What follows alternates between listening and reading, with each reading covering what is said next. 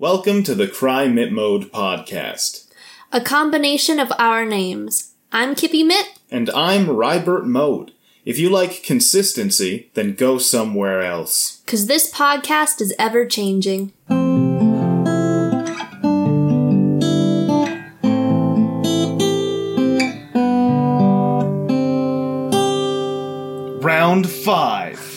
It's been a real exciting game of the Crunchy Dive High Roll game. A lot of surprises. A lot of things out of left field. A lot of eliminations we didn't expect. I I believe the word you used earlier was this is the most boring possible way this game could have went. It's the most boring way it could have gone, and I'm sticking to it. Listen, I gotta see what happens in the next episodes of Star Blazers, Dance Dance Dancer, and.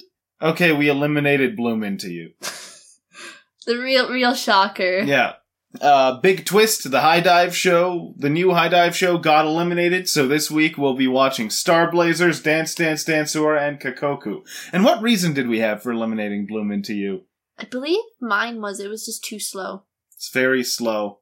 And I think I just I, I'm too invested in the other shows, which might be a design flaw in this game we need to correct for the next time we do it. Well, here's the thing: is if I had the choice, Space Battleship Yamato would have been gone. it would have been gone the second the robot showed up. No, it would have been gone first episode. Ah, I thought you even kind of liked the first episode, but I guess not enough. I, to keep the. I can like things and not want to watch more of it. That is true.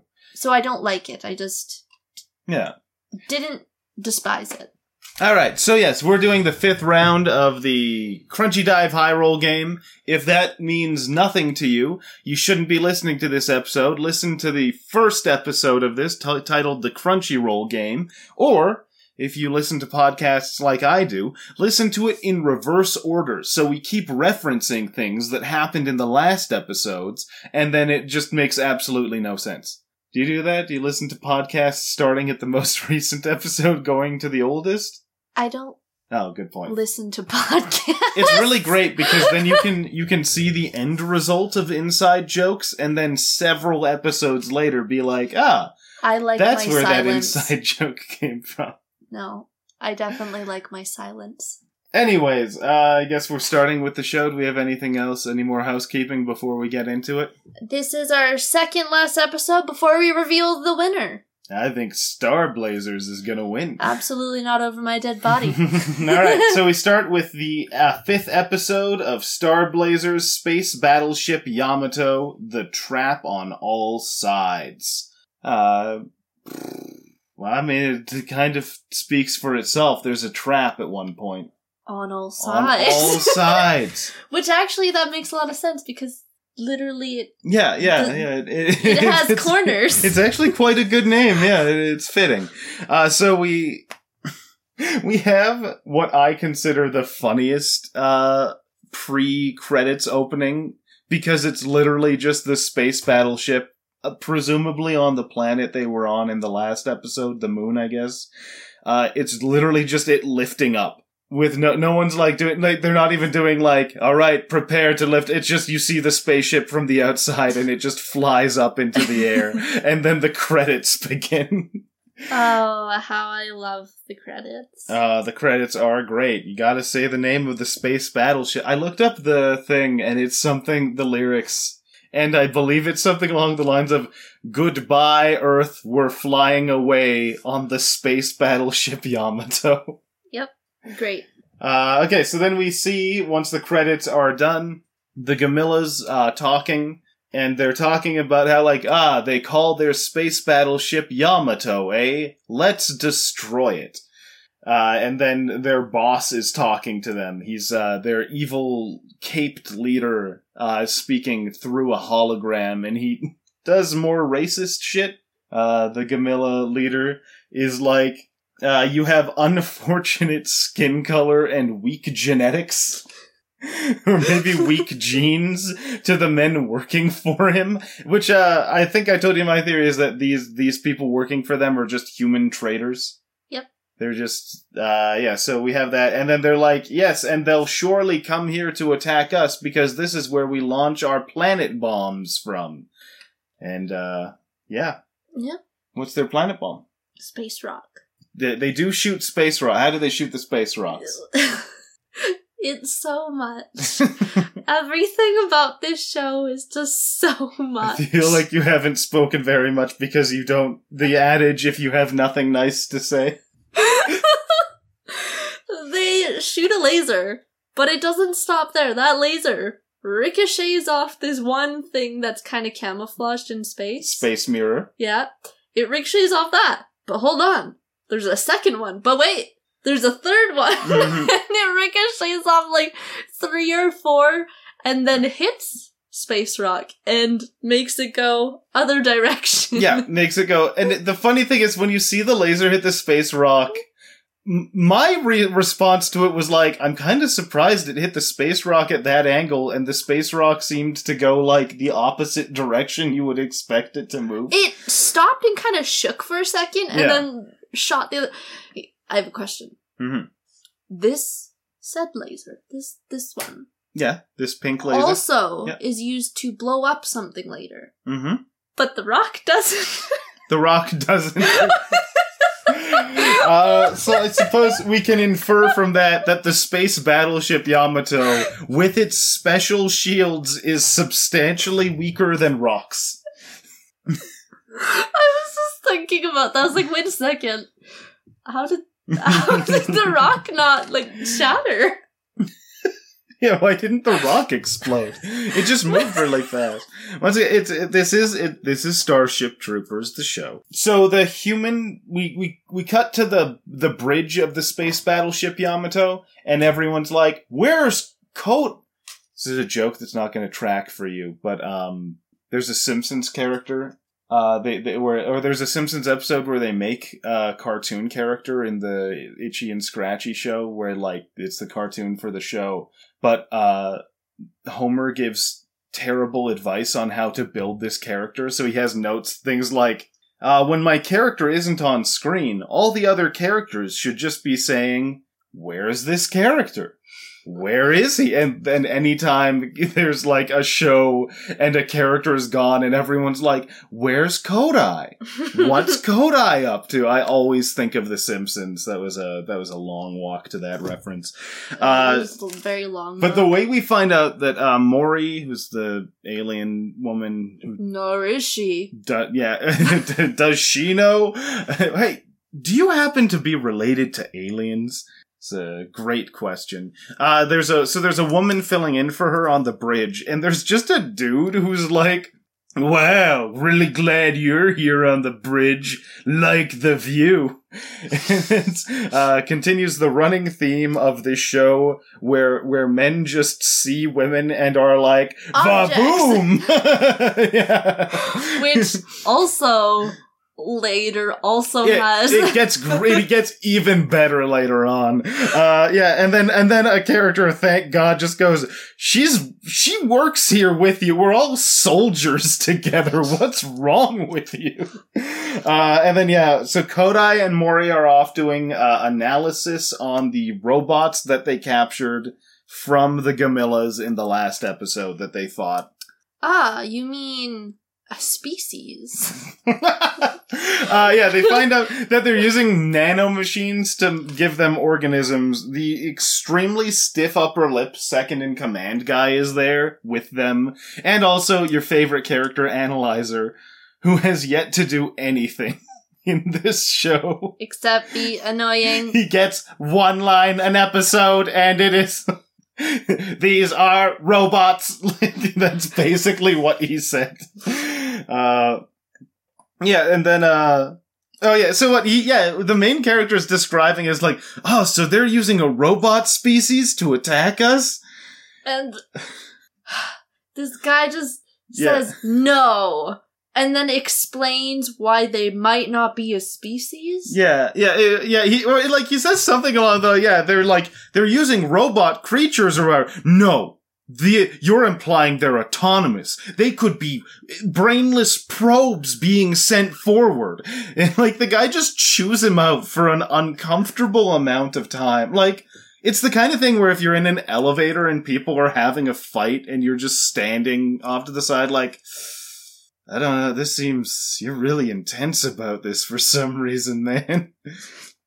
Yeah, and then when uh Kodai says, "No, you know what I mean." He's like, "No, Yeah, yeah. no, I don't. Yeah. You, you said it wrong." yeah, yeah, he was being like, listen, I was in the general ballpark of what you're saying. I think we both agree. No, we don't. Like, the guy is just being really petty. And then when they leave, the woman who's in the room with him, who hasn't gotten much screen time, she's a woman with glasses, I don't know her name. She's like, that's what I like about you. To the second in command guy. It's like, you're a petty dickhead. there was a lot of characters in here that have I have We've no never idea seen. who they are. It may maybe it's been that it's also been probably the longest we've gone between no, but they, like I don't recognize. I don't recognize most of those people, yeah. Um and then Kodai is very, very like hurt in the elevator with Mori. He's like, "Yeah, guy's such a robot. I don't even know. He's mean." And then the Mori just goes, "Not all the people wear their hearts on their sleeves like you do." because obviously the main character That's been his problem. he wears his heart on We're- his sleeve. appar- as we're being told now, I I thought his problem was that he just Didn't goes and shoots things. That's I don't know. He hasn't really had many problems recently.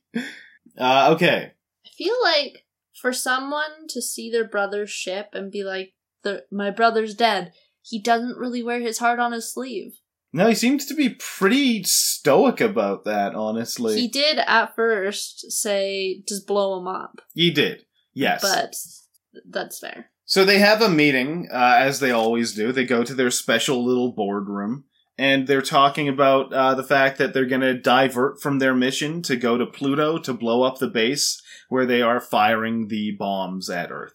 And uh, one of the characters is like, "This sounds like it's a probably a trap," and everyone kind of agrees with that A trap on all on all sides. And every, everyone kind of agrees, and then they're like, but we're still going to do it. And then they talk about uh, a piece of technology that I thought they were going to show off a lot in this episode, but it turned out to be utterly redundant. Is they have a shield they can activate that lasts for 20 minutes, and it's a very impressive, powerful shield. And they really talk up this shield for the first time in the show. There's like, yeah, this shield we haven't mentioned before is really going to get us out of a lot of jams. And so they have a 20 minute magic shield. Uh, and their plan is to attack the main forces of the Gamillas with the space battleship, while a cadre of uh, like tiny little fighter ships fly around the moons of Pluto and then like sneak around to where the bases are to blow them up. And uh, one character says, "Why don't we just blow up Pluto?" And everyone goes, "No." Despite the fact that most of the characters in the previous episodes were like, "Hey, let's blow up Pluto." We have the power. Yeah, and then the captain eventually just shoots down the thing entirely. Kodai is now fully team not using the explosive big gun. Uh, let's see. Uh, we have the white-haired woman who in the previous episode saved Kodai and Mori using her fighter jet skills is getting chewed out by the captain of the fighter jet guys. And he's like, you're an accountant. You can't, you can't go and avenge this guy And then he tells her if she wants to, he's got she's got to bring it up with the captain. Yeah, yeah, she's got to bring it up with the captain. Uh, and then Mori sees the white haired woman talking with Kodai, uh, pretty much asking him to be part of the crew. And he's, he's also being like, thank you for saving our lives, by the way. She also Mori hides. Yeah, she hides when she sees them talking, and we get the implications like, oh, she's jealous now. Now, now, now that she's had one positive experience with this man, he cannot talk to other women without inspiring jealousy. Yep. Uh, so what they do is he he lets her join the crew, and the way he announces this is he's standing in front of a boardroom meeting. The priest guy, Ugh. who's the captain of the fighter squadron, comes up to him and says, "Can I talk to you something about something in private?" And then there's after he says that, we have the reveal that they are standing on a stage in front of like 30 guys. Uh, and it's, it's so funny to see someone do that. Like, just imagine if you were in a classroom and someone just came, "Hey, can I talk to you in private?" And they's like, And "Yeah, sure, turn and look but uh, I actually need to finish this class first. Uh, and then he introduces the white-haired woman, and he's like, "She's going to be part of this crew." And how do people respond to that? Whistle. oh, look at her! Hubba hubba! Oh my gosh, is I'm- that a girl? I'm gonna start working twice as hard now that there's a girl here. I got real motivation. Damn, girl! the the thing I shouted when we were watching the take it off. like imagine imagine uh, and uh, I'm sure this is a horrible experience. Actual women have had multiple times but imagine your first day of your job like walking in like and we're pleased to announce that our new accountant is going to be is going to be Grace here. And everyone's just like ooh yeah! Woo woo and the the heroes of this show, presumably, the main character and the captain, who's really protective of her, just stand there with like light smiles on their faces. So like, oh, you boys. While all of the men collectively harass this woman. Oh god. So uh they they then this is a very short episode. Uh like it's or not short, it feels like not a ton happens because it doesn't actually Because resolve. doesn't. Uh, yeah, so they, they basically then have a multi-minute sequence that is the ships lifting off. Well, actually, before this, Oh. uh, so after the meeting with everyone, not Yeah. the class meeting, the other meeting, Mhm. one of the guys wants to talk to the captain. Got to talk to you. Oh, yeah! then the captain's in his dark room, looking out at the sky. yeah, he's just in his, yeah, he's just in his space. room or his Um, office or something, yeah. the sky. Silly. Yeah. It's the space. It's the, it's the space. um, and the guy comes in. You're my hero. Yeah, and then he basically says, "You're my hero." Talks about his dad dying. My dad died, which he did in the last episode as well, I'm pretty sure, and the And previous then- episode. And then he just says, "I stand behind your plan." I'd stand behind your plan to not use the big gun and fly around. And he's saying that he's like, he, he, uh, this guy is the captain of navigation. He's Kodai's best friend. In fact, they high five each other in the hallway at one point in That's this how you know they're best friends. Yeah, you know they're best friends because they fist bump and they high five. Uh, yeah, so they, he has that random point, like, and I wish the captain's response to that was just simply leaning in and saying, I don't care. yeah. uh, I just found it so funny. Yeah, it was- anyway, yeah, so then they go into the ships and they're ready to fight. Uh, Kodai and the white haired woman get special spaceships on the front of the ship that look like they're gonna shoot off. that they look like they're going to shoot off, and then everyone else gets dropped out of the bottom of the ship backwards. And Uh, then they start. So their engines aren't even really going because once they are dropped, they have to start shutting everything on, and things come on like one at a time. God, I got to accelerate really fast. Otherwise, they'll just keep falling. yeah, they just drop them out of the ship, and then they all start flying around. Uh, let's see. Uh, the ships start going on their mission. Kodai's like, nobody die pointlessly for vengeance.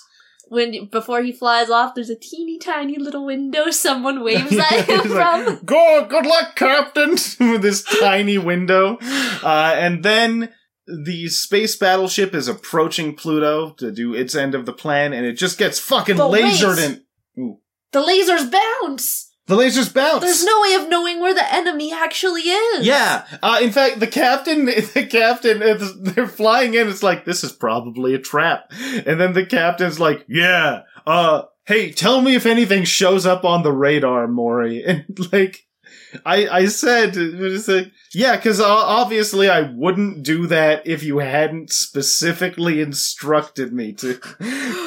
What hit us? oh yeah, I uh, saw a laser coming at Oh. us earlier. Yeah, there's been a thing on this radar for like 20 minutes. Should I have mentioned that?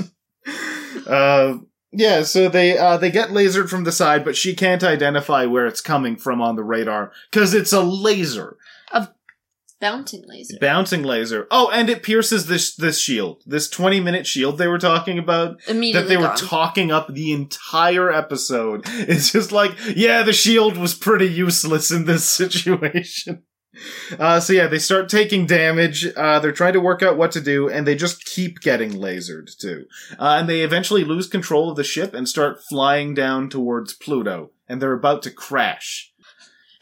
well, what they say is, land in the seas of Pluto! in the seas and i i guess i should have looked this up before Did, does pluto have like water like liquid i can't imagine it does like anything in liquid form on i feel like it would all be frozen Well, it was frozen. They broke the ice and there was water underneath Just- the ice. i don't even think it would have like like Maybe i'm an idiot and write in and tell me i'm dumb if this is the case but i'd be very shocked if it turned out that Pluto has like a thin layer of ice over a bunch of water. Or any liquid, real. I guess there could be, there are other liquids with different freezing points, but like, When the- Yeah? Yeah, it's that cold. So how? We're gonna, once this is done recording, I'm just gonna Google, does Pluto have liquid on it?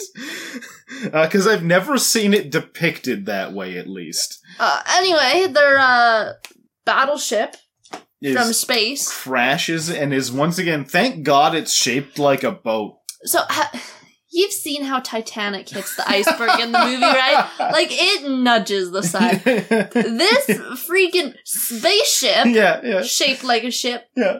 Crashes headfirst into the ice. But the front of it has two like indents. Yeah, it has so like it, the so- ice is just like smashing between these Yeah, two things. The center of the front of the boat is concave, so yeah, it's like there's two protrusions, and the ice is just pushing right into the center of it. Not gently. No, no, Ice is flying everywhere. and they're just. And what do they do when when the boat stops? What are they? They're like, "Good landing." We're floating. Yeah, we're floating. or we're we've we've stayed afloat or something Yeah. like that. Yeah. Oh yeah, we we've stayed afloat. Uh they just crash so hard. Everyone should be dead. Uh and let's I didn't see a single seatbelt either. No, no one wears seatbelts, which is even ult- even more effed up because when they get hit, we see a scene of like the doctor and his uh his assistant uh like floating in zero gravity. So does that mean that everybody is in zero G and then immediately goes into this crash cuz then they'd just be like flung against the walls and pancaked. yes, the the captain just cuz they by virtue of sitting down are they the only survivors on this ship? like everyone they come out it's like, "Oh yeah, everyone else is dead." This is And then we have safely landed Mhm. all all, all the folks on Yeah. space space battleship Yamato. And then they decide And they're hit again. They get lasered again, but before that, the very the grumpy uh, second in command guy is like, "May I make a tactical suggestion?" And then they get hit by a laser, and the ship does. it flips to its side and then goes upside down and then the front of it comes back up Yeah. straight up out of the water again just like, Like Titanic, Titanic, just straight up and then it, and then just goes in like Titanic yeah. Well, no, down. doesn't it fall on its back and then sink? No, it just goes straight down, doesn't it? Yeah, yeah no it it's like this yeah. and then it rolls on its side and then it's upside down and then the front just comes out and it just plunges the the space battleship I, I can't picture it as anything other than it does a thing like imagine you have a really bad actor and you're telling them to do a death scene the space battleship's like oh i've been hit. What well i i am sinking. That's what it is. And then they do one of those like yeah, yeah. It's very dramatically pretending to die, is what it seems like. and that's where it ends. I, yeah, and that's the and then it's a very unsatisfying ending. and uh I'm assuming they have some kind of submarine mode, yeah yeah or uh, but uh, this this leads me to if it, hopefully the water pressure isn't too bad because uh, There's a, a joke from Futurama. Are they gonna have going- a scene where they break through the ice from the from underneath? Hell yeah, they are. Of course they're gonna do that. Oh. But uh, the Futurama joke is uh, their spaceship is getting dragged miles underwater, and they're like, "Oh God, we're already at three atmospheres of pressure. How many atmospheres can this space can can this ship take?" Well, it's a spaceship, so between zero and one. I don't understand how oxygen works on this ship. Yeah, wouldn't they be losing oxygen when they like cut a hole in the side of it, or like? What yeah, do you but also when they're co- so from how I understand it, when you're coming from Earth, Mhm. they do the math for how long the mission's gonna be, and, they then give just you add. oxygen. They give you enough for that mission and a little more in case things go wrong. Makes sense, yeah. It feels like a lot of things are going wrong. it doesn't seem like oxygen is factoring much into their like planning of this like we got to add 5 days to this mission we don't have enough air for that Yeah, they f- never say that. They go, ah, dang, but i feel like at some point either we missed or they will say something like we have a plant room in this spaceship and it gives us all the air we need for that, they're, that- gonna have some hand wavy space they like that's no. We have an oxygen generator. It pulls the carbon, it pulls the oxygen from carbon dioxide. There is a hole in their ship, and they just went underwater.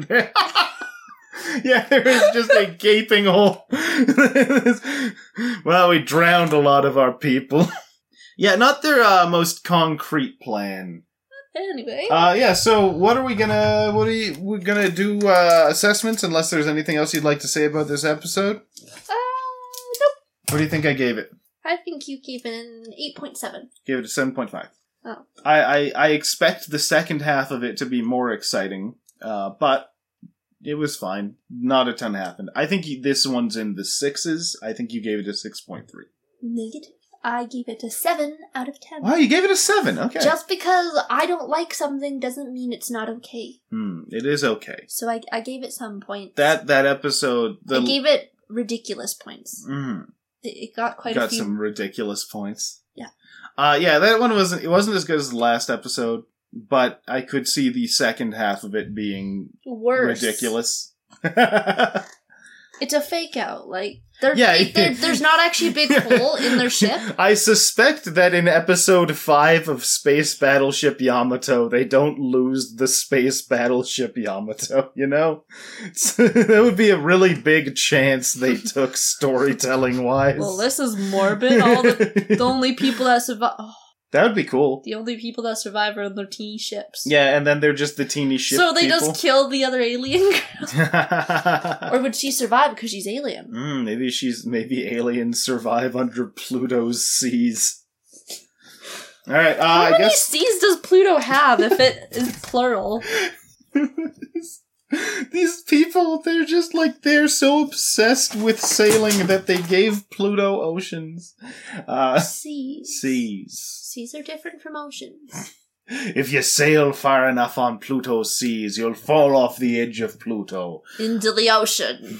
I don't know what's happening anymore. Okay, let's go watch some All right, dance, dance. let's dance, get dance. watch Dance Dance Do, Do It show. Woo! And then So pretty much every time we watch Dance Dance Danseur, there's like one of two things is going to happen when we come but come back to record, record.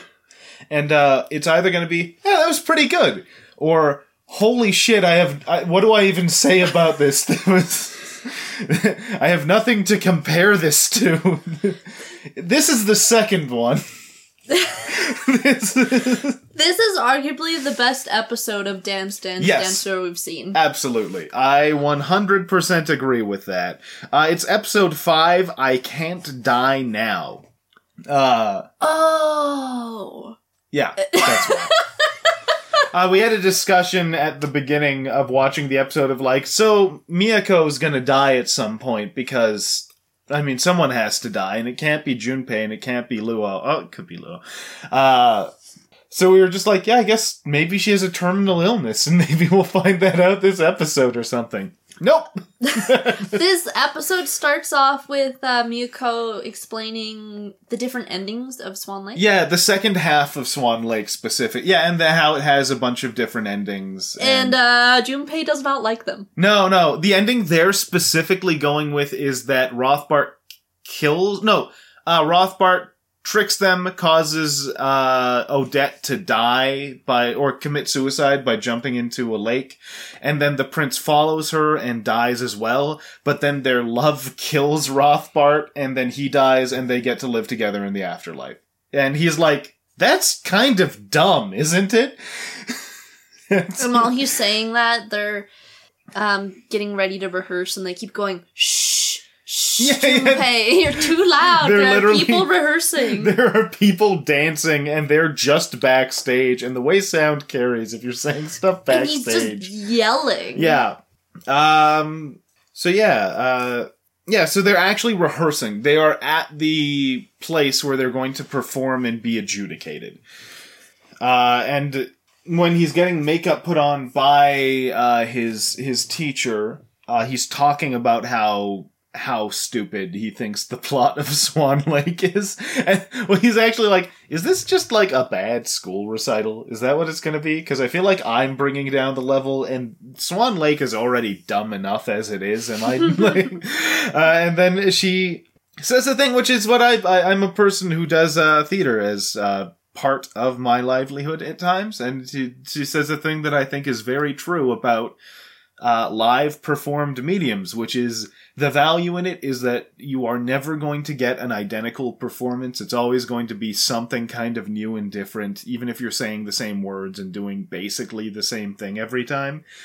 Uh, no two performances are ever the exact same, and that's kind of the value of Swan Lake. And like why it can be redone so many times is there's so many different directors and dancers out in the world that every version of it is ultimately unique.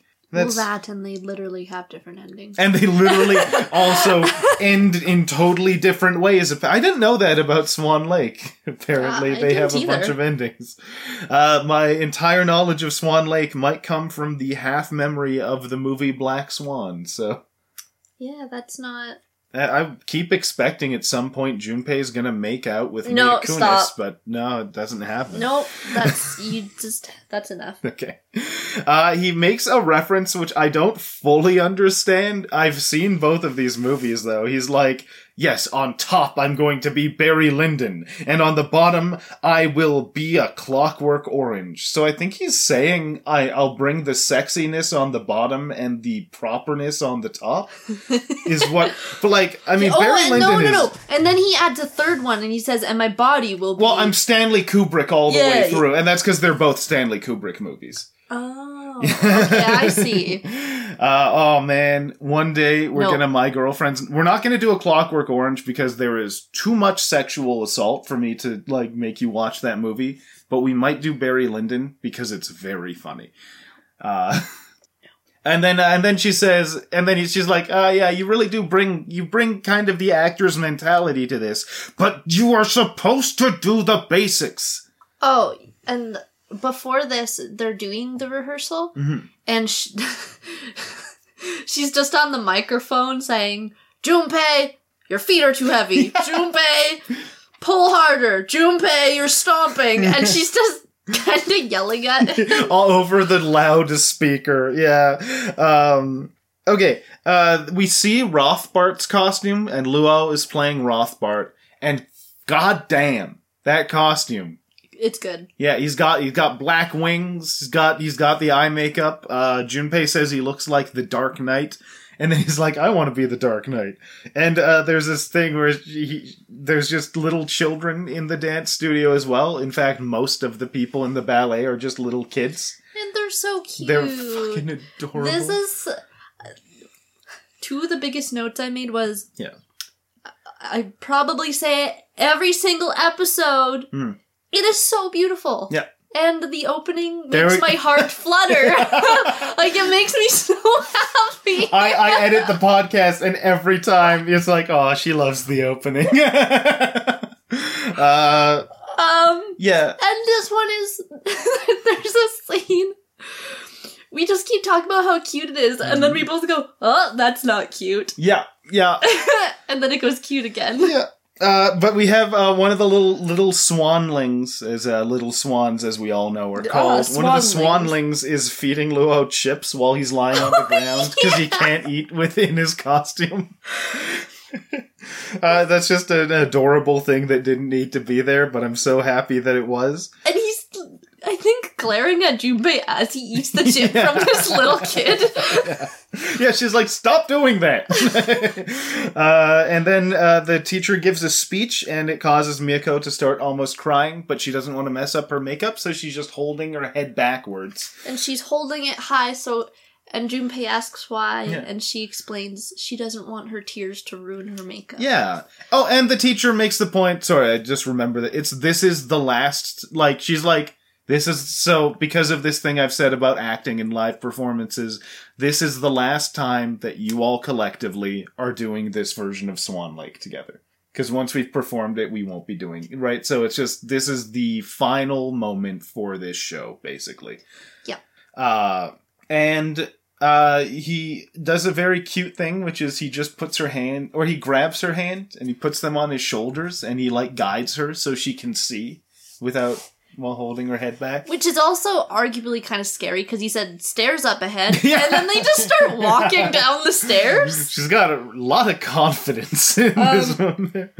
But halfway down, she opens her eyes but keeps her Yeah. hands on her shoulders, and they're just having like a nice moment, and it's super cute. And she says uh, when they were rehearsing together, she's like, "I know it was just acting, but this is the first time a boy has ever like looked at me the way you looked at me." And he suddenly goes very teenager, and he's like, "Oh shit, I'm blowing this. This is a moment. I'm blowing this." I can't tell if she's embarrassed. She's wearing so much makeup. and she's like standing in the corner, like hand over one of her eyes, like the most physical communication that she is embarrassed. Uh, and he's like, "Does this mean something? Does this mean something?" It's like, "Yeah, it means something." And then someone calls her over, and she has to go. Uh, okay, we get we get the show really emphasizes that Luou's thing in this episode is he needs to win MVP so that he can compete overseas. Uh, that is the like thing, and they're just going. They're about to actually perform the dance. Uh, as it is beginning, we cut to outside of the. This is where we were saying it was really cute, and then Oh, and then it gets less cute. yeah, yeah. Uh, and it, it is the friend. Uh, Junpei's best friend is there with a girl who's been around too. She's just She's just there. She's there, and she's usually the one who's like, "Yeah, that's ballet." Anyway, don't be dicks, guys. Uh, and she, she, and the friend are going to the recital. Uh, but the friend is putting up a front. He's like, "I was just going to make fun of him, but you know, I actually don't want to go." And then she like pushes him into the room, and, and- he immediately laughs at the like outfit Junpei is loudly. He just starts laying out. What is he wearing? um, and then people shush him, and they end up standing by some of the parents of kids in the studios as well. Uh, and oh yeah, and it, the thing they even say is it's uh, the the friend, the the girl is like. Okay, I know you you are lying to me because you skipped training camp for soccer or for basketball, soccer. I think it's soccer. Yeah, you Uh, skipped do- training camp for soccer to come here. Like, clearly this is important to him to do it, right? But he's also a toxic little boy, so he. But that turns around super quick. He actually almost gets kind of annoyed at some of the parents when they start picking at little things. Yeah. Like you can see him kind of like about to say something. Yeah, hey, that's my friend, you fuck. yeah, I kind of expected him to say something. Yeah. But then some of the other girls started saying nice things. So Yeah. I think it So the first dance that they see is Odette and uh, the prince Junpei and Miyako dancing together. And yeah, one of the parents particularly starts picking apart Junpei's performance and saying that he's screwing up and missing the basics and all of that stuff. And yeah, you see the friend get irritated at that. Uh, and then the te- the parent goes, "Now Luou, that's another story." And then he comes on the stage and he's spanked. Woo! Awesome. He's what? Sorry? He's snuggle awesome. He's snuggling awesome. No, you you gotta not have that as the thing. It's got it's the I have this sound file saved. It's gonna be that. uh, oh. So yeah, he's uh he's doing great. He's really really good. He, I he, I can't describe in words really well. The dancing is th- this is like the high point of them animating dancing because they're just doing Swan Lake. And uh there's not much else to say besides No, uh, Luou dances really well. Junpei goes off stage. Sorry, what were you gonna say? Yeah, no, Junpei goes off stage and then and then we get one small little clip of three or four little kids linking Yeah. arms kicking. Yeah, and it was so cute. so cute. And uh, while he's off stage, Junpei's teacher is like, "You you haven't listened to me at all. You're doing none of the basics.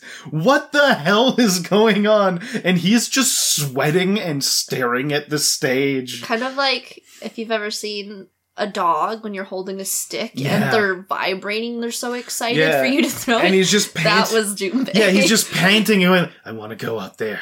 I want to go out there. I need to be out there. the teacher says something along the lines of, You're not even listening, are you? uh, and then he goes, and she's like, "Fine, just go and die with honor, or something like die without Die gracefully. Die gracefully. There we go. and then he shoots onto stage. yeah, and uh, th- okay, so there's this girl who like is in the audience. We don't really know. Uh, we Uh, just we saw, saw her walking, Yeah, we saw a quick snippet of her walking. and we start to see her like the sparkle thing that happened to him as a kid happens in like her eyes when she's watching it. And in this dance, his friend kind of starts to turn around a bit and see like the impressiveness of what he's doing. And Junpei, I thought this was excellent, is begins to like do the thing you're supposed to do when you're acting, which is like he just believes the scene he's in so completely that As he starts to die, yeah, there are flashbacks of the girl I like. yeah. And I do like I or like I found a guy who really treats me nice. Yeah. Like just like all these flashbacks. Well, right before this happens, I said he's gonna Oh. come back, isn't you did he? say he, he's gonna because yeah he's supposed to die him and odette are supposed to die and that's the end of the sequence uh, and then the waves cover them up He's Eh. so excited. I was like well and but he's so in the head of his character too that he's like i can't die i love this fucking swan And as Luou is facing, everyone just goes, He's getting back up. because he just gets up and that's where the line i don't want i'm not i can't die yet comes Yeah. from uh is he gets up and the teacher is also instructing the swanlings like all right and now you're gonna carry out this sheet and the, then one of the kids goes but wait he, we can't yet and she's like why and then she just points and junpei has stood up and everyone is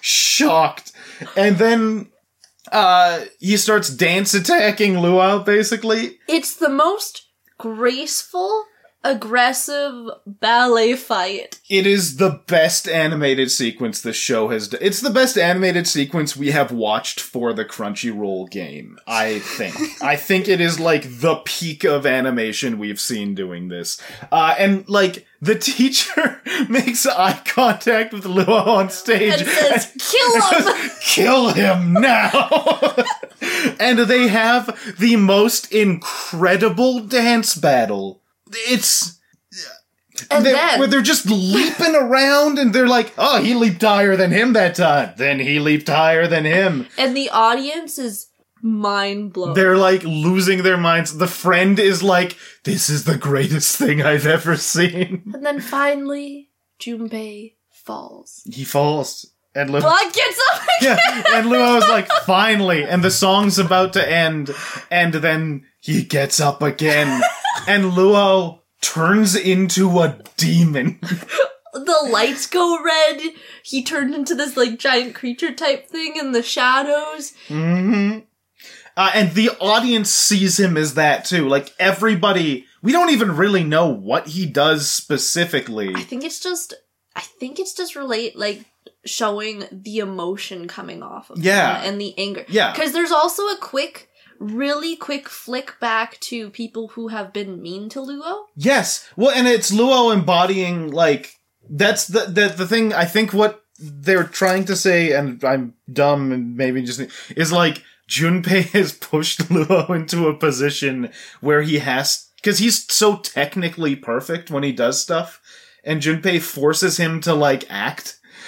Yeah. Like, He not only forces him to act, but he forces him to stand up for Mm. himself. yeah, It, and it like forces Luou to be strong for yeah, himself. and to like feel thing like to like he f- obviously feel but like to acknowledge his like feelings and yeah stand up for himself exactly and uh yeah because Luou's flashing back to people bullying him and basically saying like in his head screw you and screw you and that's like kind of the perfect attitude for a villain to have in something then Luou dies. Yes, but his death, it, like, because Junpei dies, but when Junpei is dying, he rips off one of his wings, and Luou just gives this like amazing, like, and then Ugh. all three of them are on the stage laying there in this red light, and the audience looks traumatized. And then the curtain goes down and the lights come on, and the audience is still traumatized. just sitting there, like, what the hell just happened? And then they slowly start clapping. yeah, and then they do this slow clap, and then it becomes like thunderous applause. And then something interesting also happens. Yeah, they start they asking, ask for an encore. which uh, is that a thing? In It's- LA? No, it's not, because even one of the ladies that are judging says, well, this isn't a thing that happens. Yeah. Uh, so the uh, teacher, yeah, the teacher's like, "Good job, Luou. Good job. You really uh, you pulled it together, especially with all that random crap at the end.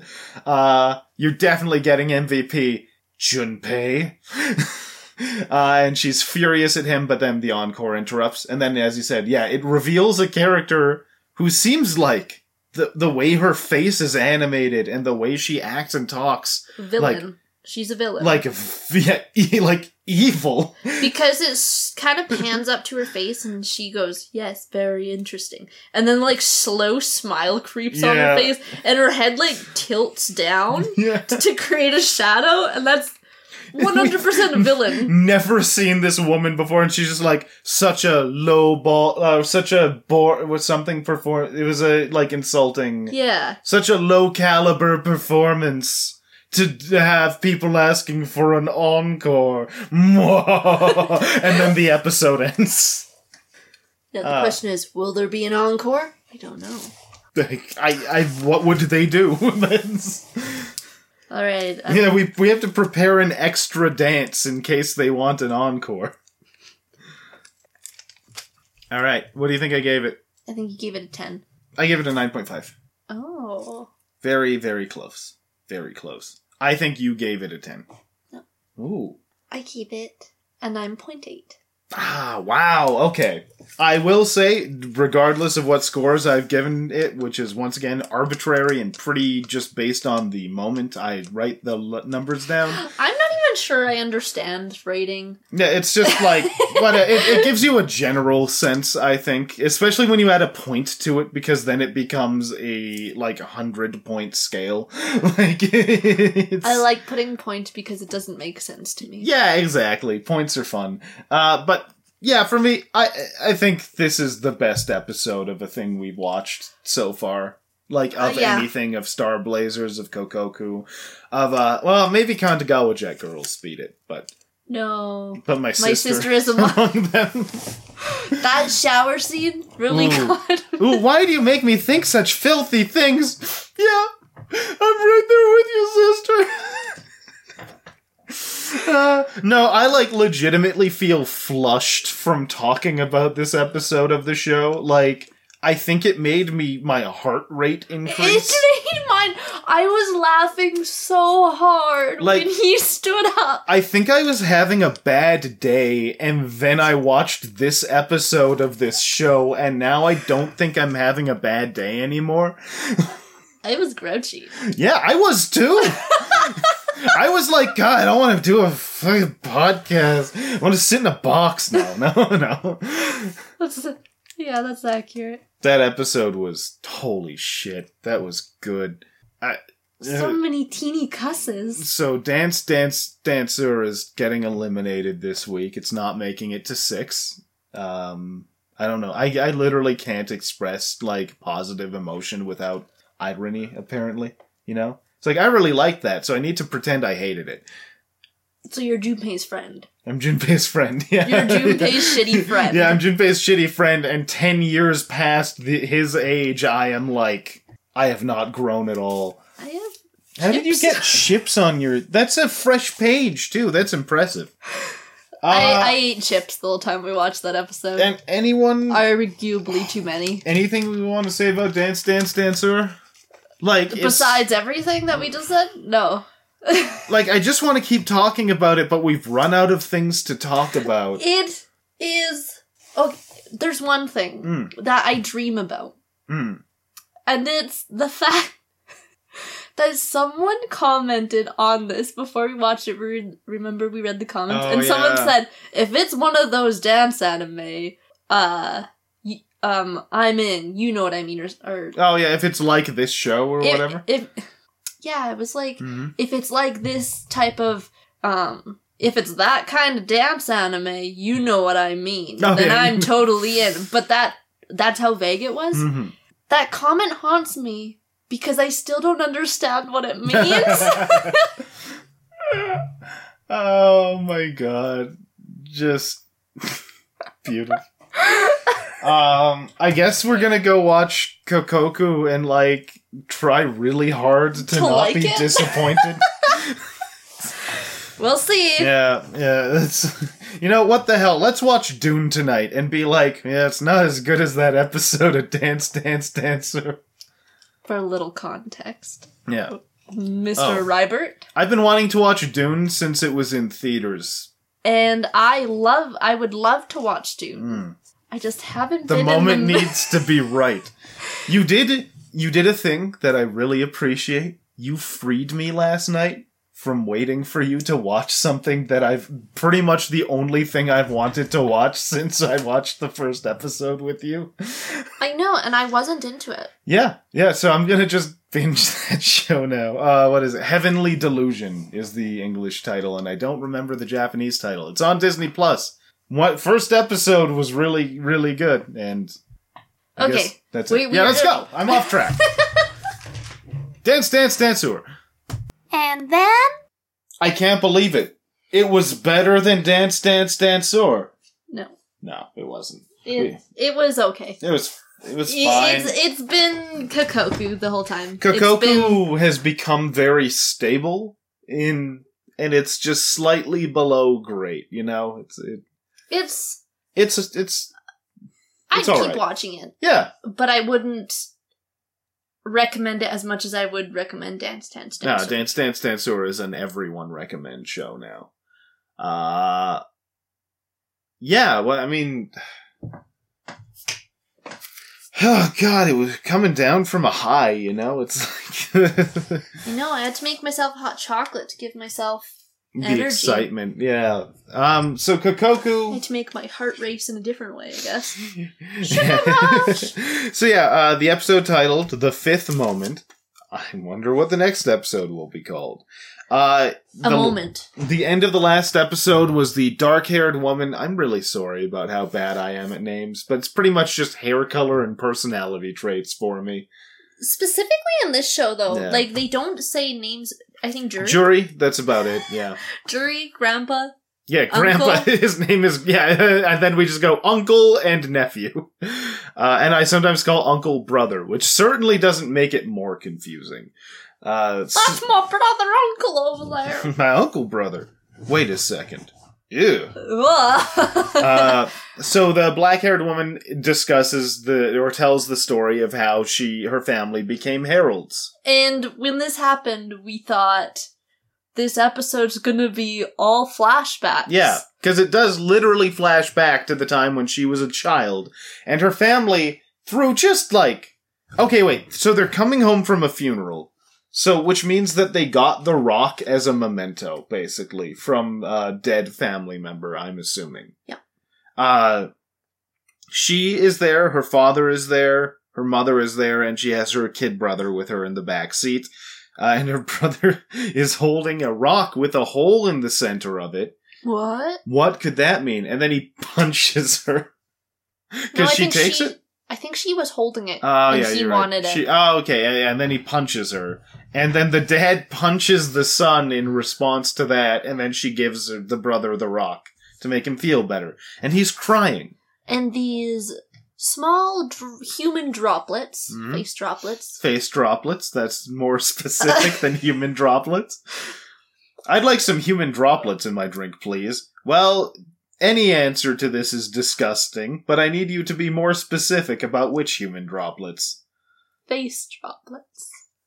More Specifically specific. eyes. um, so these tears Mhm. from the face go into the rock hole. hmm And apparently that activates it, which then Well, it doesn't necessarily. I think it just connects them to the other rock because at that time the grandpa's putting on the spell. you're right. So yeah. it doesn't like completely activate it. I think it just like putting humanness into the rock. Yeah. Well, th- and that's that's a good point because it, it is actually really significant that they enter stasis at the exact same time as the family.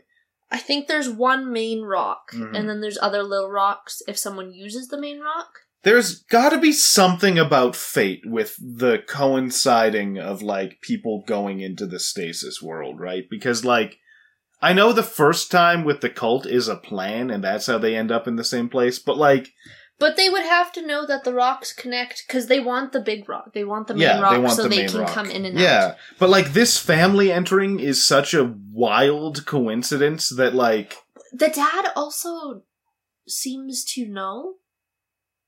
Yeah, he And- doesn't Because he, he, says, Oh, are we in? And then the wife says, Honey, no. Mhm. Don't scare the children. Uh, yeah, so they enter the stasis world, the jellyfish enter them, and then everything is frozen. Um, and then what happens? The family starts looking around. The kid leaves the stone floating in the air, uh, which may or may not be their way out. They probably need the family's stone to get out again. Uh, but what ends, what they end up doing is, as they're wandering around, the dad is like, "Let's just live here. We can never get out." And he floats up. Yeah. His jellyfish come out of his back, sort of, and pull him up into the air, and then he floats away and gets all dusty. and turns into. A herald! And then we were thinking, oh, this is a little faster. And Yeah. then the mum Immediately. immediately. The mom, the mom is like, "Oh my god, you're my children. Your hearts are beating. You're okay." And then it cuts to her like talking to the people telling the story, and then, uh, and then and then immediately cuts back to the mom still holding the kids, and the, her voiceover is like, "My mother tried her best." but and she, she- wasn't strong. And then she immediately becomes a herald as well. And I, I have so to ask, the son. is she really trying her best if she. well, I think it's a mental state. Mhm, Like this, is. this, and you can't. We we know this. You can't make your mental state No, you can't consciously. stop. Like Yeah. you can't consciously be like, "Well, don't be sad if Yeah. you're sad." Basically, yeah, yeah, and her brother turns into the thing, and it seems like if you succumb to despair, then it takes you. Very fast. It like instantly. Like you feel sad for like a second. And then we see the sequence of Yeah, we see the sequence uh, that we saw earlier, except now the context has changed because the black haired girl, when she approaches uh, Juri as a child with her dying dog, uh, we see that she is actually actively succumbing to despair at this point, and we know she's about to become a herald.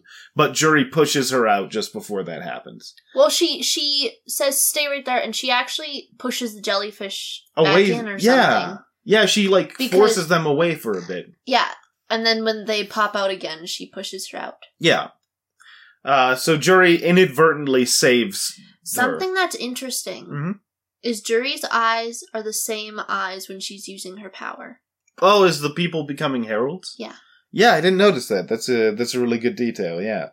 Uh, so yeah, then uh, so then we get into why the black-haired woman returned to the stasis world and is helping the cult in the first place, uh, and like what she actually wants.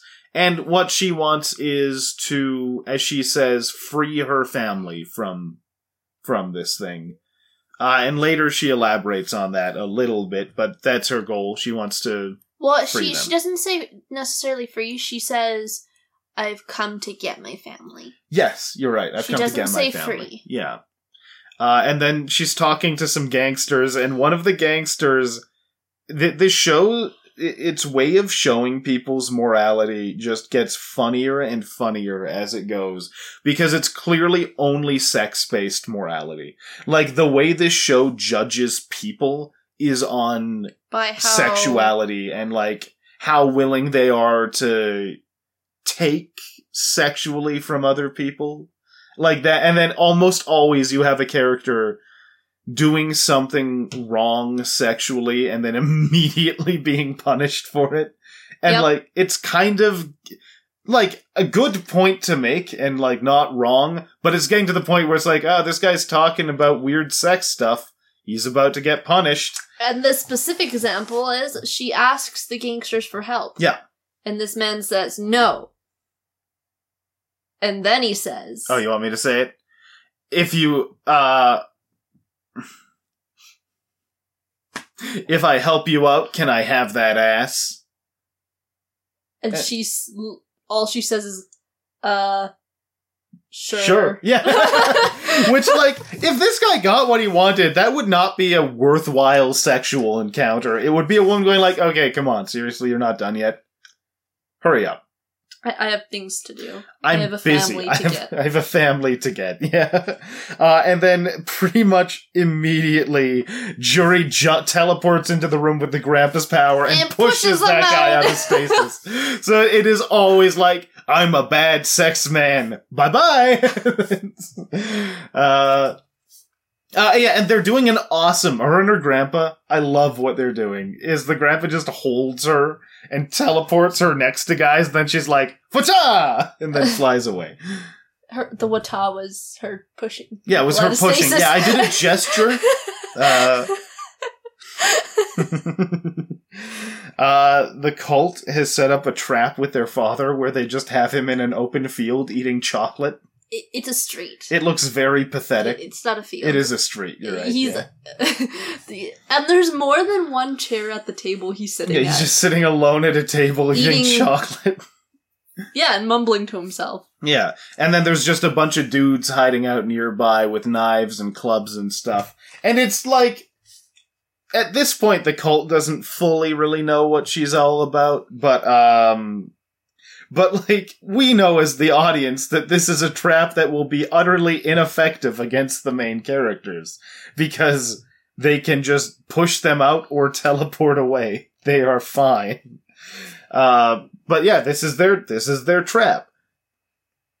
Uh, we Well, cut. we also know now the call actually has no flippin' idea what's going on yeah, in this they're world. they're totally. they were guessing. mind they were mind blown at the fact that there could be more than one herald. Oh yeah, that that that comes up, and he's like, "I hadn't considered that possibility." But if it that's would, true- it would answer a lot of the questions I have. It's like, really? Well, he also says, and if it's true, I know nothing of what I've been studying. Yeah. yeah. Uh, the black haired girl wants to talk with Juri, uh, but the uh, gangster with the black haired woman convinces her that they need to leave and go back to the cult. Uh, so they do. yeah, which is, I was really disappointed because I, I want the show to get to the point. Yep. I want it to get to the point, so I wanted those characters to meet and just hash it out right there and then. Because I was like, that's the most exciting pro. Like, the most exciting offer on the table right now is these characters interacting with each other and working something out. And I'm kind of annoyed that they denied us that. I, I and I know they they will eventually, but I'm really irritated that I have to wait for that one. Yeah, I agree. Um. Oh, and then they the cult does an experiment because they uh consider for the first time ever, based on what the black haired woman tells them, that there is possibly I don't know, wow, what a what an idea, possibly more than one herald. And what's the best way to figure this out? Uh, apparently, it's like well, they've done experiments with gangsters before, where they just have the gangsters try to kill someone and get killed, and that seemed like a pretty effective way to do it. But this time, for some reason, the cult leader is like, "All right, I'll do it. Let's see what happens," He also wants to see how long he can go without. without summoning it. Yeah. Yeah, uh, because he wants to specifically. He's also testing if he can control his intent to murder while doing a murderous act, and if that has an effect or not. And he was doing pretty good for a little bit. Yeah. And then a herald shows up, but it's a little herald. Just a little guy. And it literally has the black. it is also not. The show does not trust the audience to piece this together themselves. So it also literally has that herald with the jacket of the younger brother of the black haired girl who went uh, missing. It just has that jacket. And then it has her go, It's my brother. And then another one shows up and kills a guy. Uh, Like it, it grabs a dude's arm. Not the cult leaders. The cult leader is No, the cult leader doesn't do anything. And then this other guy kicks the Yeah, he- tiny herald yeah, he hits it.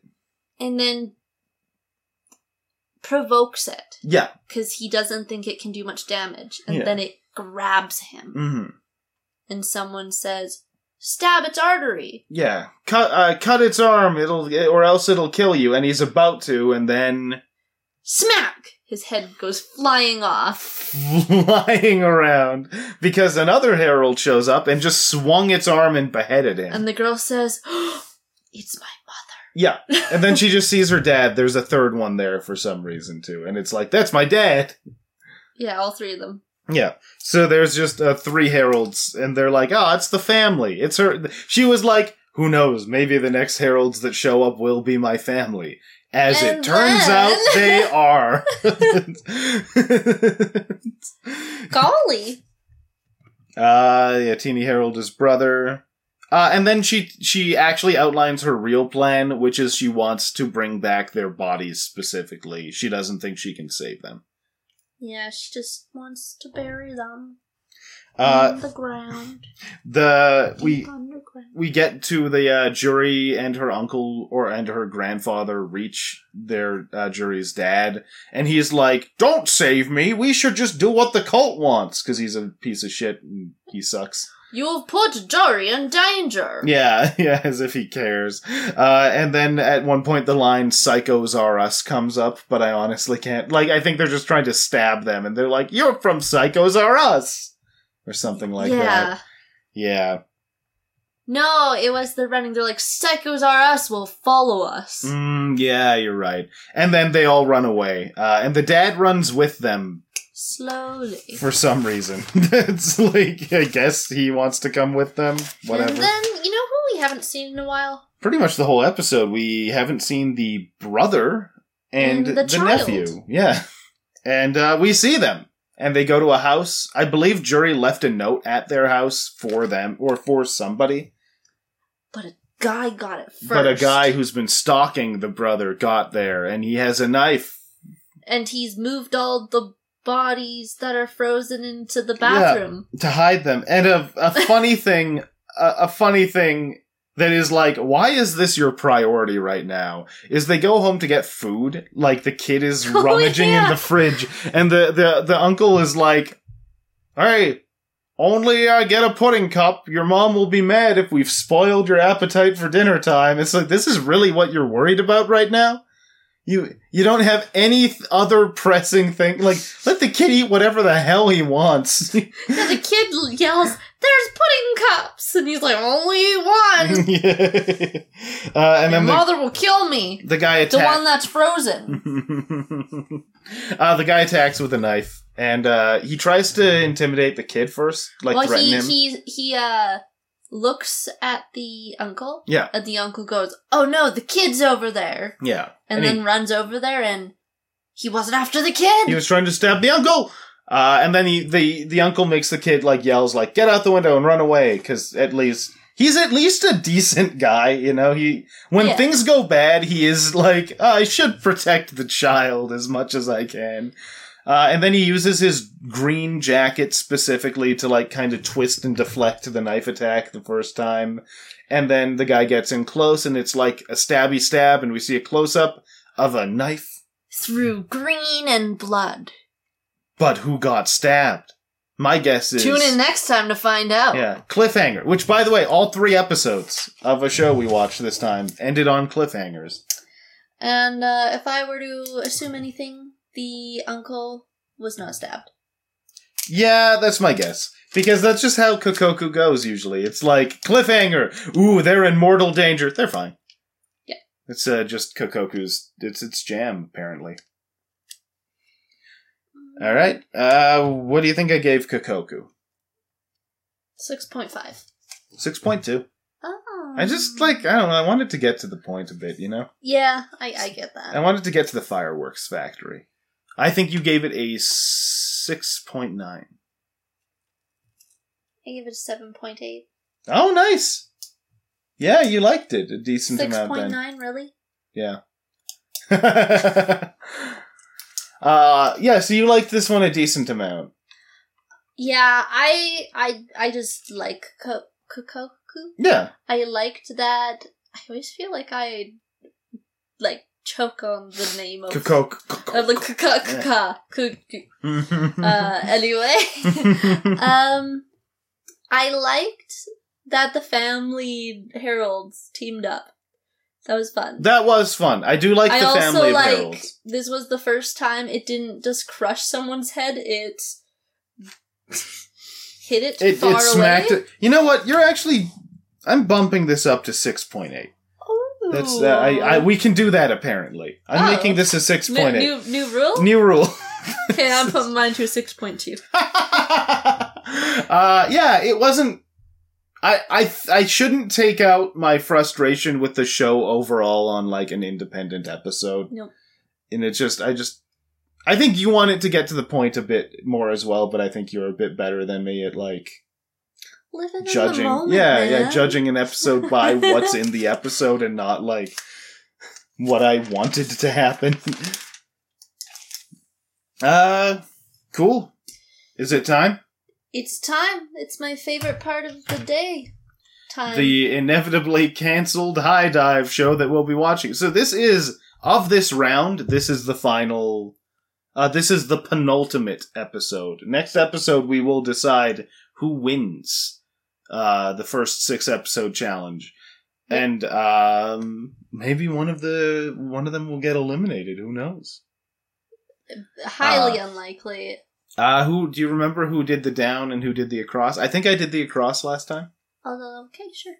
I will go. So we're uh, on the Dubs page of HIDIVE. We're at Bloom into You, and counting down from that, we're going to go 19 down. And seven across. All right. One, two, And then five, six, seven. Lupin the Third, the woman called Fujiko. okay, what's it about? She's a thief, a killer, a saint, a scandal. She's whatever she needs to be to get the job done. It's all Uh-oh. in a night's work for Fujiko Mine. She's the thread that holds Lupin the Third's crew together, and this is the heist that started it all. Lupin the Third is like, do you know, are you familiar with it? Nope. It is an incredibly long running, like, one of, I think Hayao Miyazaki's first movie was a Lupin the Third anime movie. Hmm. Um, it's been around since like I think the '60s or '70s. All right. All right, so we're gonna go off and watch a spin-off of an anime neither of us have either watched. This Cool. should be great. And just make sure audio English. Oh wait, very quick. Are there reviews on this? No, there's not. Oh, want to make sure it's English? It is. Oh. Yeah. Can you also just look at the like right below this? That's Mhm. hilarious. Oh, that is all. It's just the row of Lupin the Third. Yeah, like if it, it's, Why is it Lupin? It's pin. Uh, it's French. Oh. Lupin. Uh, is I've heard other people pronounce it that way, so I don't actually know for sure. Uh, but French like, doesn't turn I into an O. okay, I'll also Google how to tr- pronounce it. um, when we're watching the I don't episode. think so. Anyway. No, no, I could. There is a very high chance I am not correct about how to pronounce this. All right, we'll be back. And then So I think thematically, this show has a lot that you particularly look for in anime. there's a lot for me. There's, It's a lot for mommy. Uh, No, there's a lot for Mama. for mama. Uh, I'll also swallow my words. They definitely said Lupin. yeah, yeah, the show is specific. Yeah, yeah. The first time they say his name, Lupin, it's like, yeah. Um, Excuse me, what was that? I was like, yeah. Yeah, were you? No. What did I do? Yeah. What did I do? Now I'm confused. How should I be responding to this? Uh, You you want to you want to win this? I won't. I won't win this if I fight. Uh, okay. No, You're no, not. Okay. I would like to summarize Great. this very in-depth episode. and then we'll get and then we'll And then we'll get we'll get we'll- more specific. But yeah, I want I want your summary. boobs, boobs, bondage with plants, boobs, monologue, more boobs, monologue continues with boobs, and then the show begins. I was gonna say. I, I when you said bondage with plants, I was like, wait, that's the first thirty seconds of the show. and then we got hand dandruff, body Handruff. dandruff. Body dandruff, handriff, Yeah, we got a lot of handruff happening. And then we have Lupin, who is judging the woman this man is about. And the woman is all smugly like, and then pop, ring, little capsule, and then the hottest. I can't even. No, no, you're get, you're doing great. Keep going. the grossest makeout. He ki- he kisses girl. Girl girl says no tongue, no more tongue. I want to touch every single one of your teeth. She wanted to touch his esophagus. I'm pretty sure she was Yeah. because she had to jam the pill down there somehow Yeah. with her tongue. Mm-hmm. And then her hand, for some reason, is like, but here's the most concerning part about that. Uh huh. Where did her fingers go? Where did her finger? It shows hand, and then it just shows hand. hmm And he goes, oh. I think we know where the fingers went. Um, and then we got quick little ah no ah and then we got boobs. Got some boobs. Yeah. and then we have I'm a woman, so I have many powers. I got a body, and then body, and then more body, and then sunrise. Is this sunrise or sunset? I think it was sunset. then it's sunset. Then it's kill the people, and then not the people, and then boobs. oh, and then haha, I have been, I've done, yeah, huh. I have done. and then ah, you have not done, and then you will not get away, bra, boobs, out, bra, zip, shoot, drugs, boobs. That the That's that's the episode. that's the episode. I liked the bra, drugs, boob, boobs at the end. Uh, I, I I don't think you're gonna be happy knowing this, but I really liked this show. the I will admit the amount of nudity is like uncomfortable.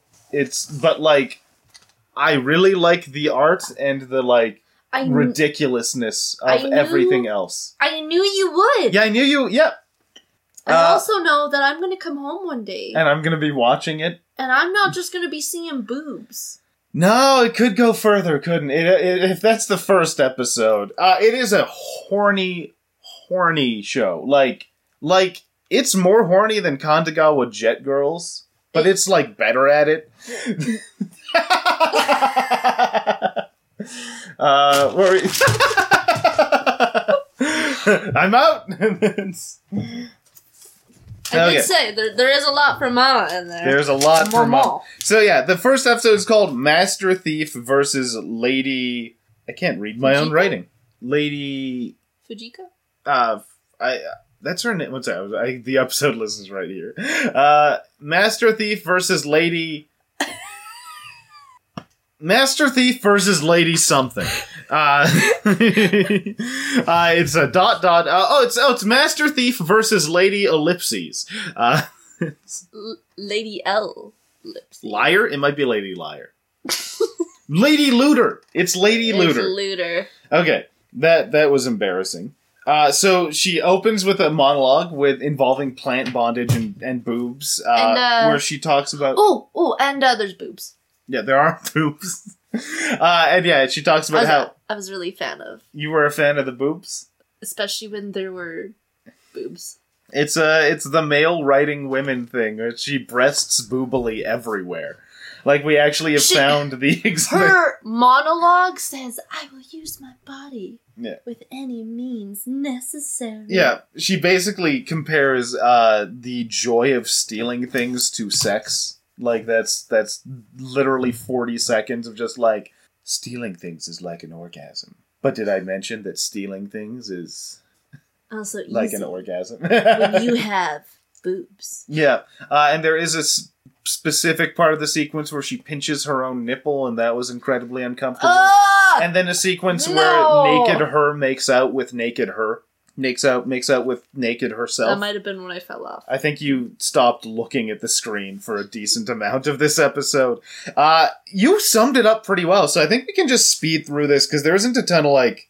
There's a lot of plot, but a lot of it kind of doesn't matter because it's an episodic adventure. Basically, there's a cultist, and he he flakes his skin off and throws it at his followers, and, And it it's makes drug. them and it's drugs.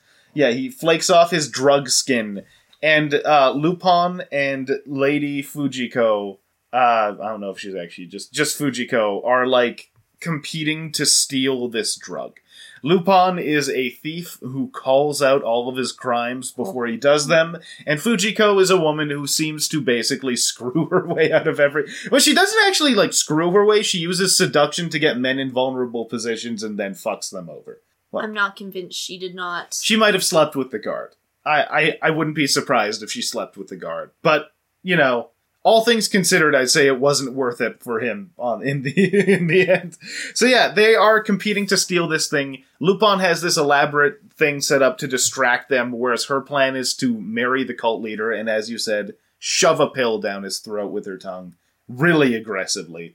And uh, uh, he passes out, but it turns out that he has a great tolerance to drugs. He ends up trapping Fujiko and Lupin because they start arguing with each other. And he has flaky drug skin. And he has flaky drug skin.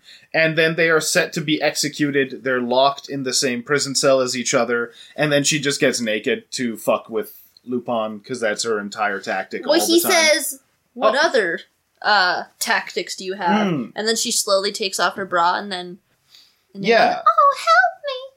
This man is trying to get me. Yeah, yeah, and all the guards take him away, and then there's one guard left, and she's like, You saved me for now, but I'm gonna die tomorrow. Maybe Oh well. just one more time. One more time, and then the guard clearly is at least planning to sleep with her.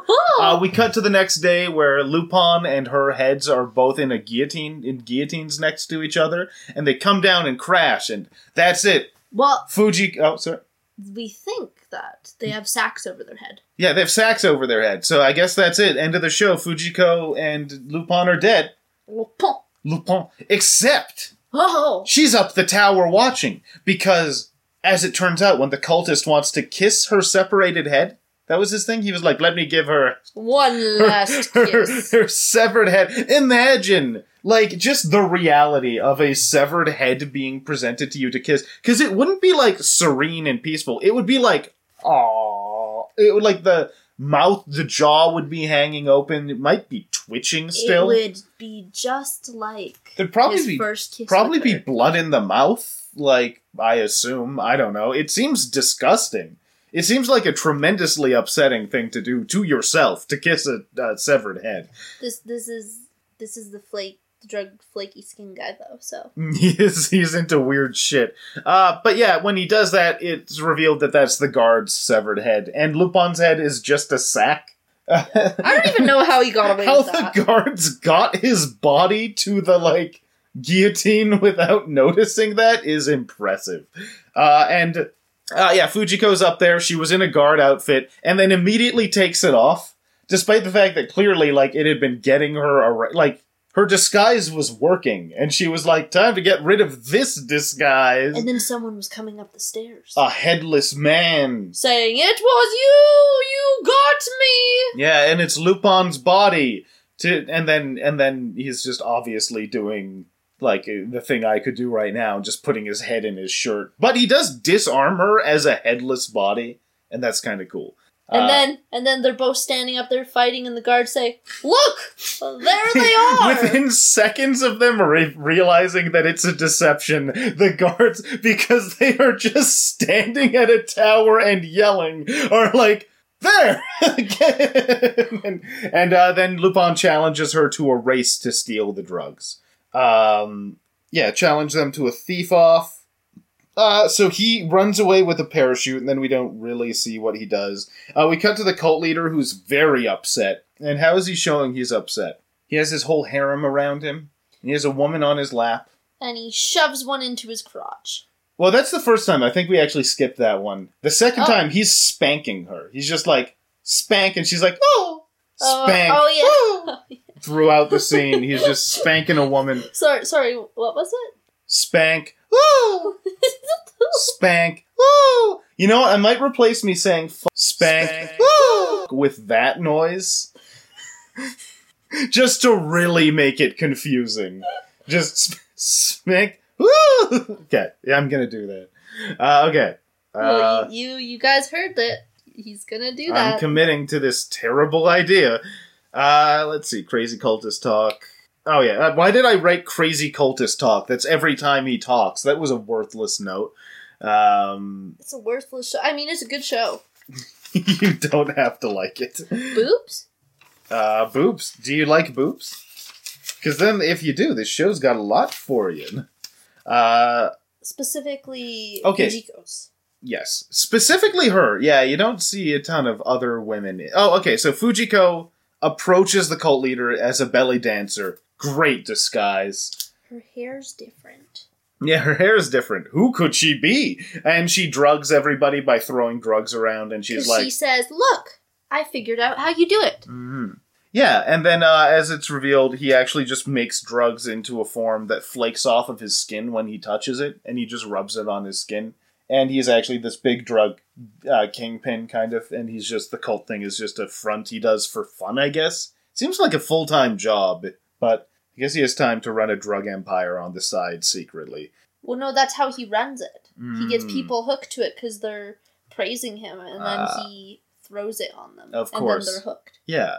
Uh, so she then is like, You're taking me to the drugs. And he walks her into another room. Then he's like, No, I'm not. And she gets angry. He says, "This is where some of the drug is, Yeah. but not the good stuff." hmm And then guns. Uh, yeah, and then guns, and then she's fighting guys, and it's pretty cool, and she's shooting guys, and it's all bloody and stuff. And then she ends up by a cross door, which then just turns like it's it's a secret uh, revolving door. Lupin says, uh, "Open sesame" or Oh, yeah. something. Oh, yeah. the door flips. We over. also didn't. I didn't. I noted it at some point. At one point, Lupin is swinging on a rope and goes, "Oh!" And you went, "Really? They did that? Yeah. They did that." They did that. Uh, the drugs turned out to be a giant goddamn statue, uh, and Lupin found it first, uh, and they decide to fight over the drugs. And she does a thing that I think is amazing, which is she takes out lipstick and puts it in her gun, and then shoots it, and it like it like hits the side of his face, so it just marks his face, and then it turns out to be glow in the dark lipstick, so that she can like the shoot go him. out for some reason. Yeah, and then he beats her anyways, which is lame. He lands It's like- on her. Yeah, he just jumps on her, and then the next time we see them, he's in a very head is compromising in her- position. crotch, Yeah. and she's upside down. Uh, oh, the police show up, uh, and there's guys on a boat, and there's an inspector who's like, "I want to catch Lupin," and then that's pretty much it. Uh, the building they're in, they're on an island, and the island begins to collapse because it turns out it's just an oil rig, and uh, the Yeah. guy has activated the self-destruct sequence. Because when we get down to it, this this movie or then this show, this episode is really just a James Bond movie that isn't afraid to show boobs. That's- That's that's basically it. That's what we're watching. Um, it begins to collapse, and then they have a fight on the way out of the cult. Uh, riding the statue. Lupin tries to ride it away and she starts chasing him. Uh, the cult leader is apprehended immediately by the police, like within seconds of him blowing up the the the, the, the place. Uh, she shoots a zip line out and then takes off her bra and uses it as a like zip thing to go Zip down line. as a zip line so that she will not have a shirt the entire last sequence. So she does tits out shooting people. Yes, tits out. Yeah, she uh, get, jumps on a boat and then shoots down Lupin's escape uh, vehicle. It got really confusing and I couldn't keep up with the notes. But she shoots a lot. They're shooting at each other. And Each one deploys a thing that is then destroyed by the other person immediately. Uh, and it's supposed to be like, look how equal they are. he uh, has rockets, then yeah. she takes them down, then he gets a lifeboat, Yeah, and then she shoots that, riddles it with bullets. and then she's in the water and the drugs start melting. Yeah, so basically, yeah, they drop the statue in the water. Both of them end up in the water together, and the Uh, drugs. Melt. is not. Oh, is he not? No. Oh, okay. He starts getting away while she's screaming in the drugs. oh, yeah, you're right. He does. So yeah, Lupin's getting away. The drugs statue is in the water, and then he calls all of the cultists to come party in the water to cover his getaway. He says, "Look, let's get high." Yeah, and then uh and that's kind of the thing. Her dream is ruined. The statue melts, and she's pissed off at Lupin. She gets on her badass motorbike at the end during the sunset, and then she realizes on her thigh is written like I uh I aim to take Fujiko. I, Mine." Lupin, Yeah, will make Fujiko mine. yeah. So he's he's declaring his theft. And as basically. as she's looking at the writing, it flashes back to when his head was in her crotch Yeah. because she was and upside that's down. that's when he did that and then she rides away and then it's revealed he's just over a hill like right next to her watching and he's like when we meet again it'll be he does like a finger gun motion and then like And then fires it yeah. yeah, he he also says uh something Fujiko. You may be just what I need to get rid of my boredom. oh yeah yeah when we meet again. uh but yeah that's the that's kind of the whole episode it's a really quick episode it's hard to communicate why this isn't it's basically just every few seconds is like a visual gag and then there's a ton of nudity uh yeah i guess we should give our ratings i gave it wait what do you think do you I think it? you gave it uh five. you gave it an 8.4 out of 10 i think you gave it a 2 Holy man. really you gave it a 2 huh Yeah. this is our biggest disagreement ever i'm glad we finally had one Do you like jazz? do you like jazz uh, my two points. Ready for it? yes One point. Hmm. I like the idea of the show. Mhm. Two. Jazz.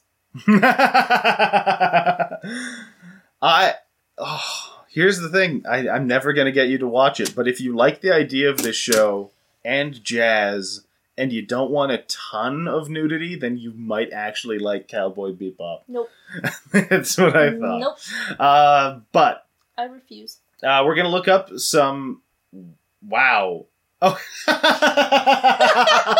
uh, we're on IMDb. We're looking up reviews of this show, and uh, let's see. So, someone ten out of ten. Darker, edgier reboot that works. Ten out of ten. Anime action. Action meets David Lynch weirdness. I wouldn't.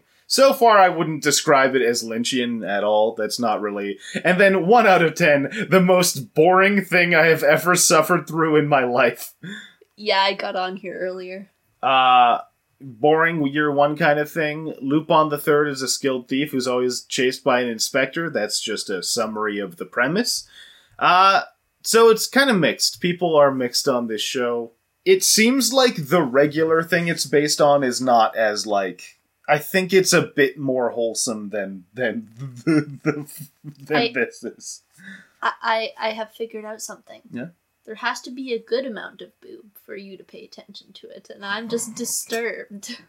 There has to be the proper amount of boob. Kandagawa Jet Girls It's didn't just not have enough, boobs. I mean, the sisters among them, there wasn't enough boobs. No, I honestly, yeah, you're right. No, I honestly, like one hundred percent, No. I could tell you that I would enjoy this show the same amount if there was no nudity in it. no, I I don't think you're telling the truth. You think I'm just, I'm just very embarrassed about the fact that I'm horny. I didn't like that whole sentence. I'm so horny. I'm, oh I'm gonna go do some schoolwork or something. All right. Well, I think I know what's getting eliminated this week. yeah, I accidentally ripped it just now. Oh God, uh, that is a beautiful metaphor for what's going to happen to this show, where it will be sent into the acid pits. My artwork. That's a very nice artwork you made during this. anyway, Anyways, yeah. Uh, thank you for listening. Uh, if next week's episode will be the finale, the finale. I can't- find out who wins. I can't wait to see the HIDIVE episode that will take it all with its first episode. um, uh, yeah. If you, I, I have a sneaky suspicion of which one's going to win, but I- I'm not gonna say it. it it would really have to like it would really have to suck to not win at this point. I think Yeah. there's one clear contender for the Crunchyroll HIDIVE Cup. Um, why is Vinland Saga on HIDIVE? It's on everything else too. Yeah. Okay. Anyways, uh, what else? We thank you for listening. Thank you. Uh, we have a YouTube channel with nothing on it yet, but we have videos I need to edit. Uh, you have specifically three. I have three videos to edit. I uh, we I stream on Twitch every Tuesday, and the Twitch profile. I apologize profusely. Our email, if you want to reach out and say anything at all, like Rybert, stop lying about your. Anyways, what? Rybert. I'll edit that in. Uh, uh, stop lying about about why you like this Lupin the Third show. Uh, you can totally do that.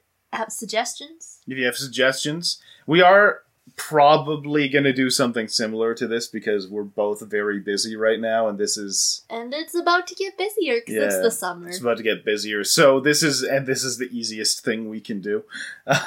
But there will. I have roughly a month to hopefully do research for something. so Yeah, totally. we'll, we'll see. We'll we'll see. Uh, but regardless, yes, our email is cry, K-R-Y dot mit. That's with two T's, dot mode at gmail.com if you want to reach out for anything. And please, if you enjoy this, g- give us a review and, And if like you it. don't, give us a review. Maybe not. if you don't like it, just stop listening. And uh, if if you you've made it this far, if you you're hate- lying. if- you like it. if you if you hate it, tell a friend. yes. Because then it, tell a friend that you don't like very much as punishment for being a person you don't like. Please like, review, share, Yes. and keep listening. Yeah. Have a good whatever time of day it is for you. Bye. Bye.